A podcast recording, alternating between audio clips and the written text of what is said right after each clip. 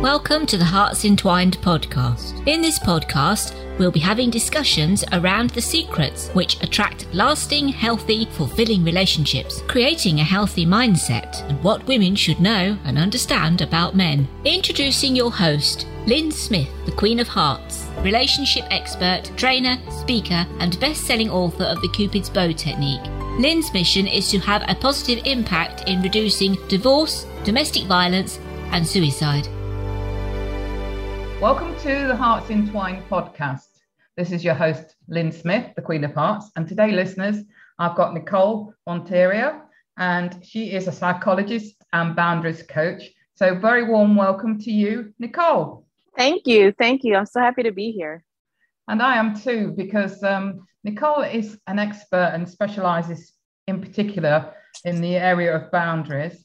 And we thought it'd be great to do a podcast episode today around have, having, having healthy boundaries that are not necessarily too strict or not necessarily too lax, so that we can help women be more in their feminine energy and understand how that can actually enhance and improve and create balance in relationships and also that passion and intimacy as well. So, Nicole, over to you. Um, what actually, for the benefit of the audience, got you involved in this particular area of um, relationships? Well, it started off through my work with clients in therapy. So, as you mentioned, I'm a psychologist and I've worked, I've done therapy with people for more than two decades. And there were certain trends that I started noticing, especially with my female clients or clients who came in with um, for couples therapy. And so it just really started me thinking, like, what at the core is going on? And I found that a lot of people had difficulty having healthy boundaries. Um, as you mentioned, I like to talk about balanced boundaries, and we could talk a little bit about that. But I also found that a lot of women were struggling with burnout, but also feeling like they weren't connected to their feminine energy or their sense of femininity and feeling comfortable in that as a woman. So it really made me kind of think how they're all connected and to, you know put together. That's so interesting because a, a lot of my clients, um, if they haven't really worked or have heard of me before, sometimes haven't even known about feminine energy because we're not educated or parented around this stuff, are we? We are not at all. And it's a tragedy. And you, I talk to so many women who, oh, I'm sorry. Sorry, no, go ahead.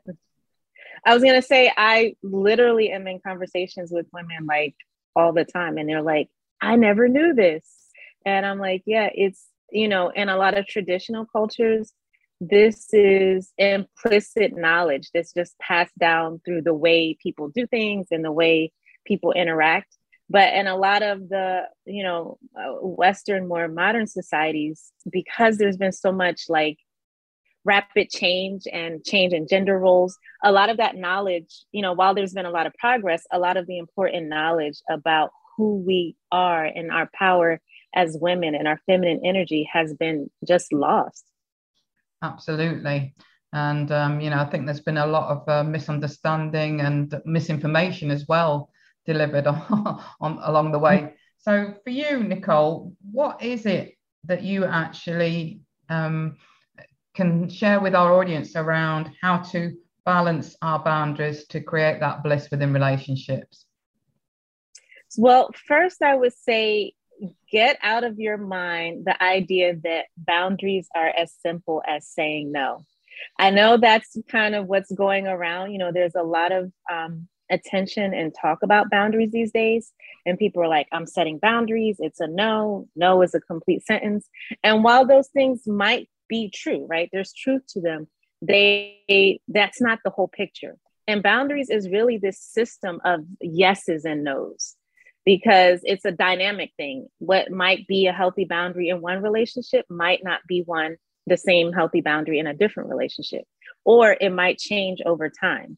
So it's really about understanding your system of yeses and nos and what you're comfortable with and how you're going to communicate that.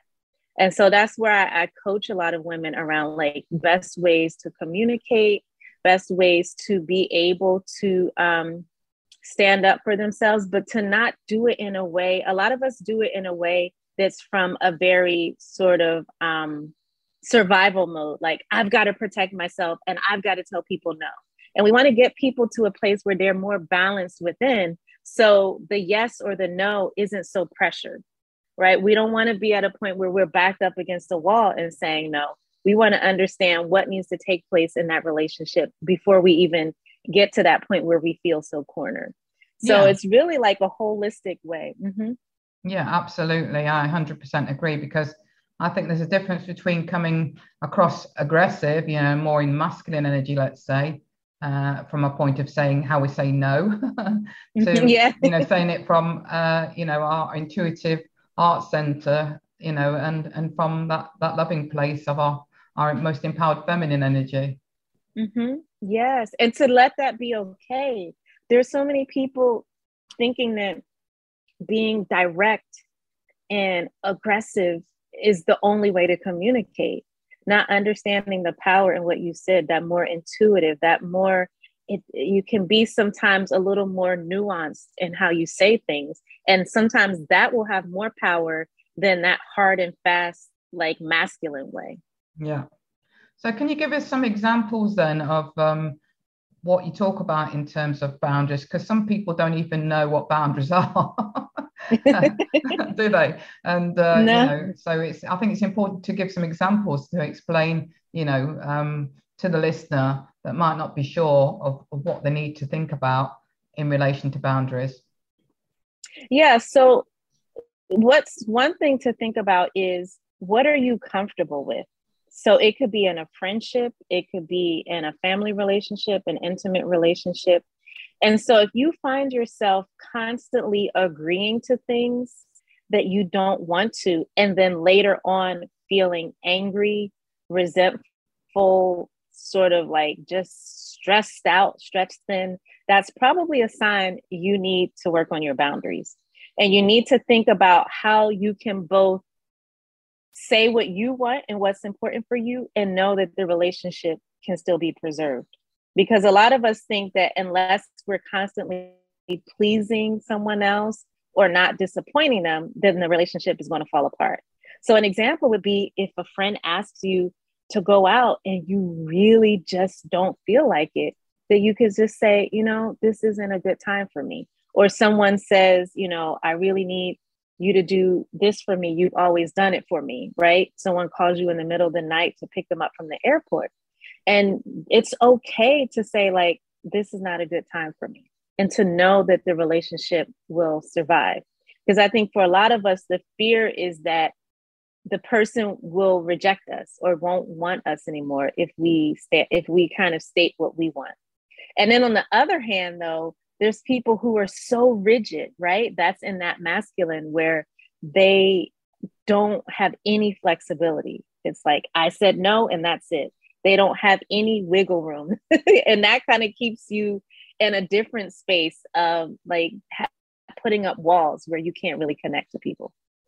Yeah, and I think, you know, sometimes on the back of past hurts, heartbreaks, and trauma, that that is quite commonplace because we, we, we do it, don't we, to keep people at arm's length and not wanting then to open our heart in case we get hurt in the future. But the, thing is that we, if we do want love, and I think we all want true love and we all want true healthy love and passion, we've got to risk opening our hearts and, and, and like you say, allowing a bit of flexibility within what boundaries we set as well within that.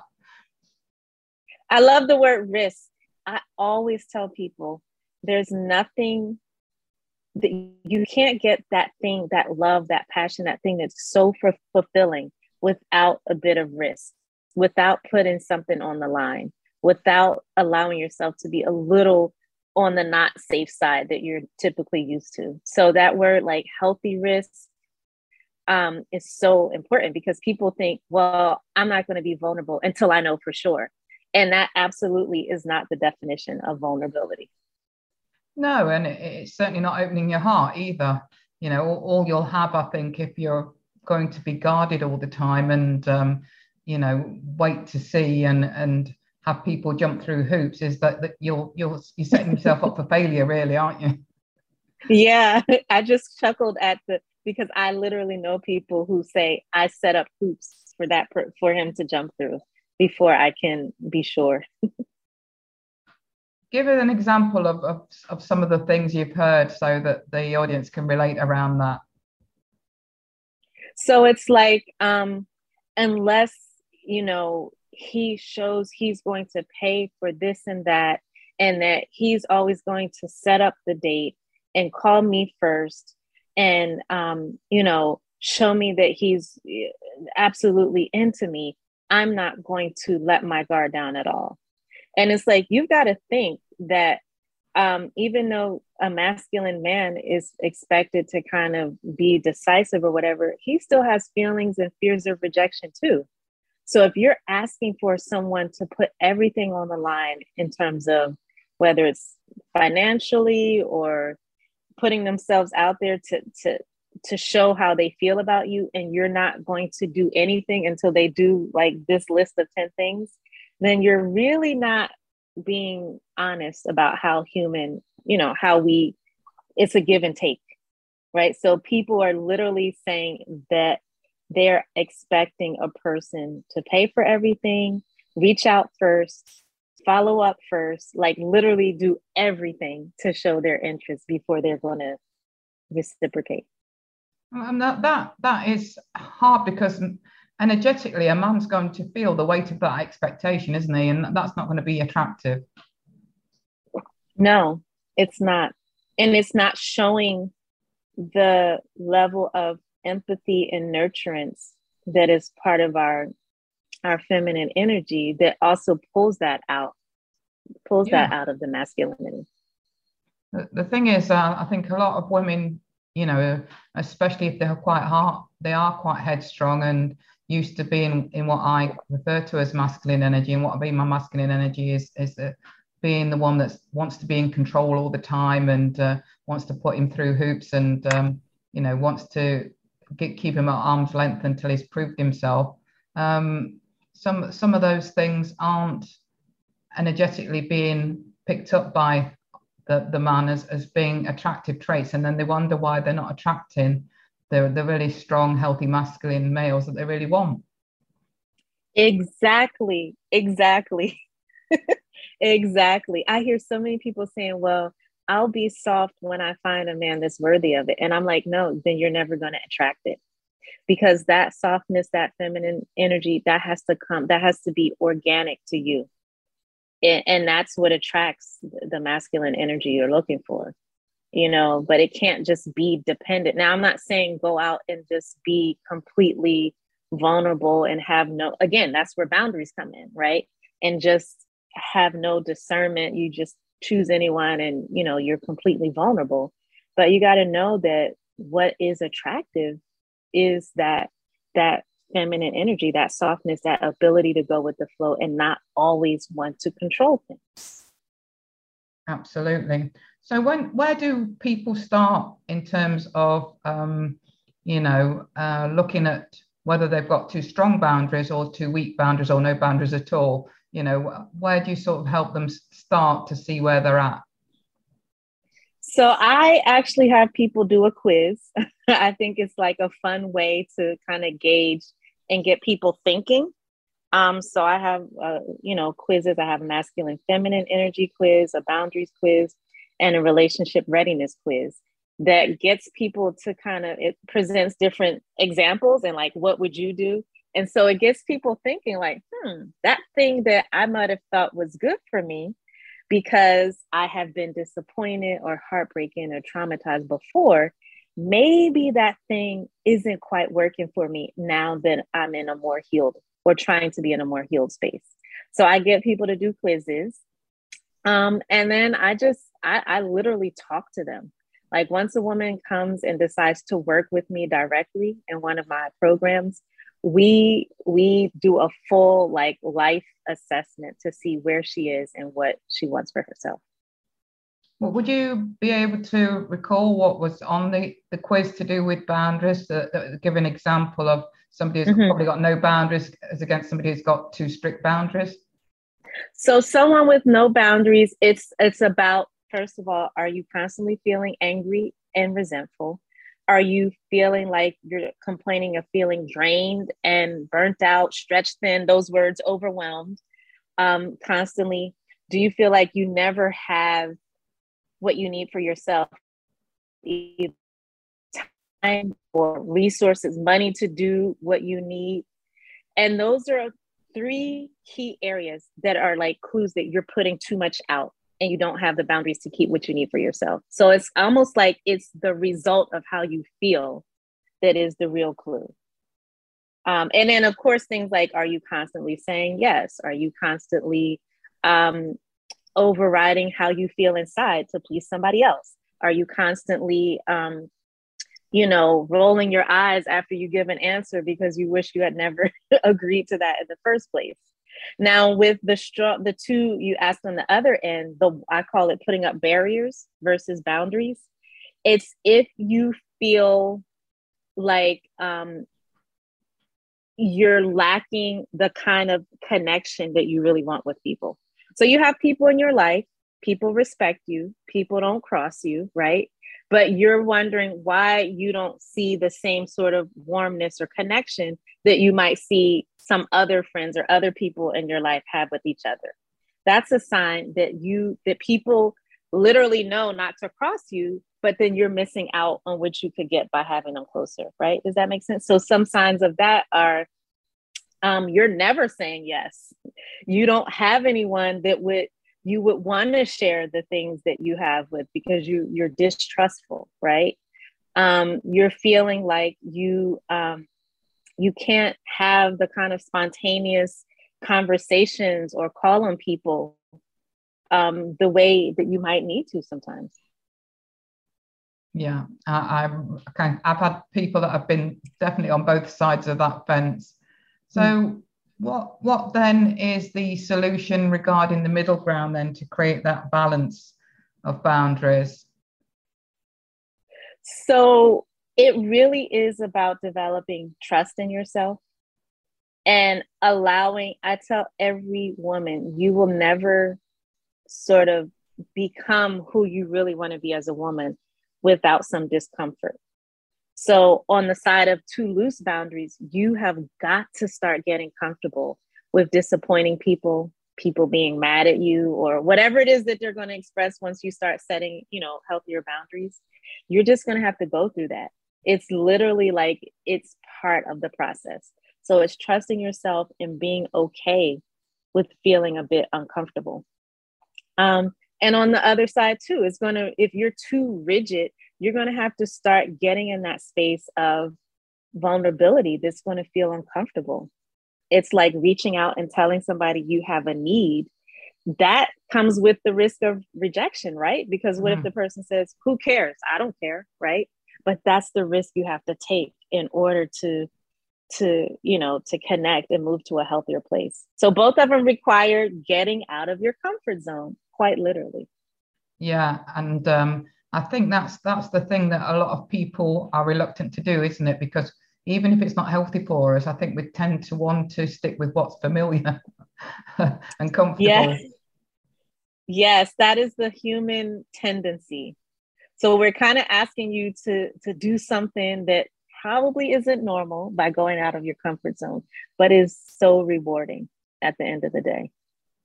Yeah, I can really vouch for that. You know, I'm a woman that's been through a 23 year marriage, which was happy, you know, ish.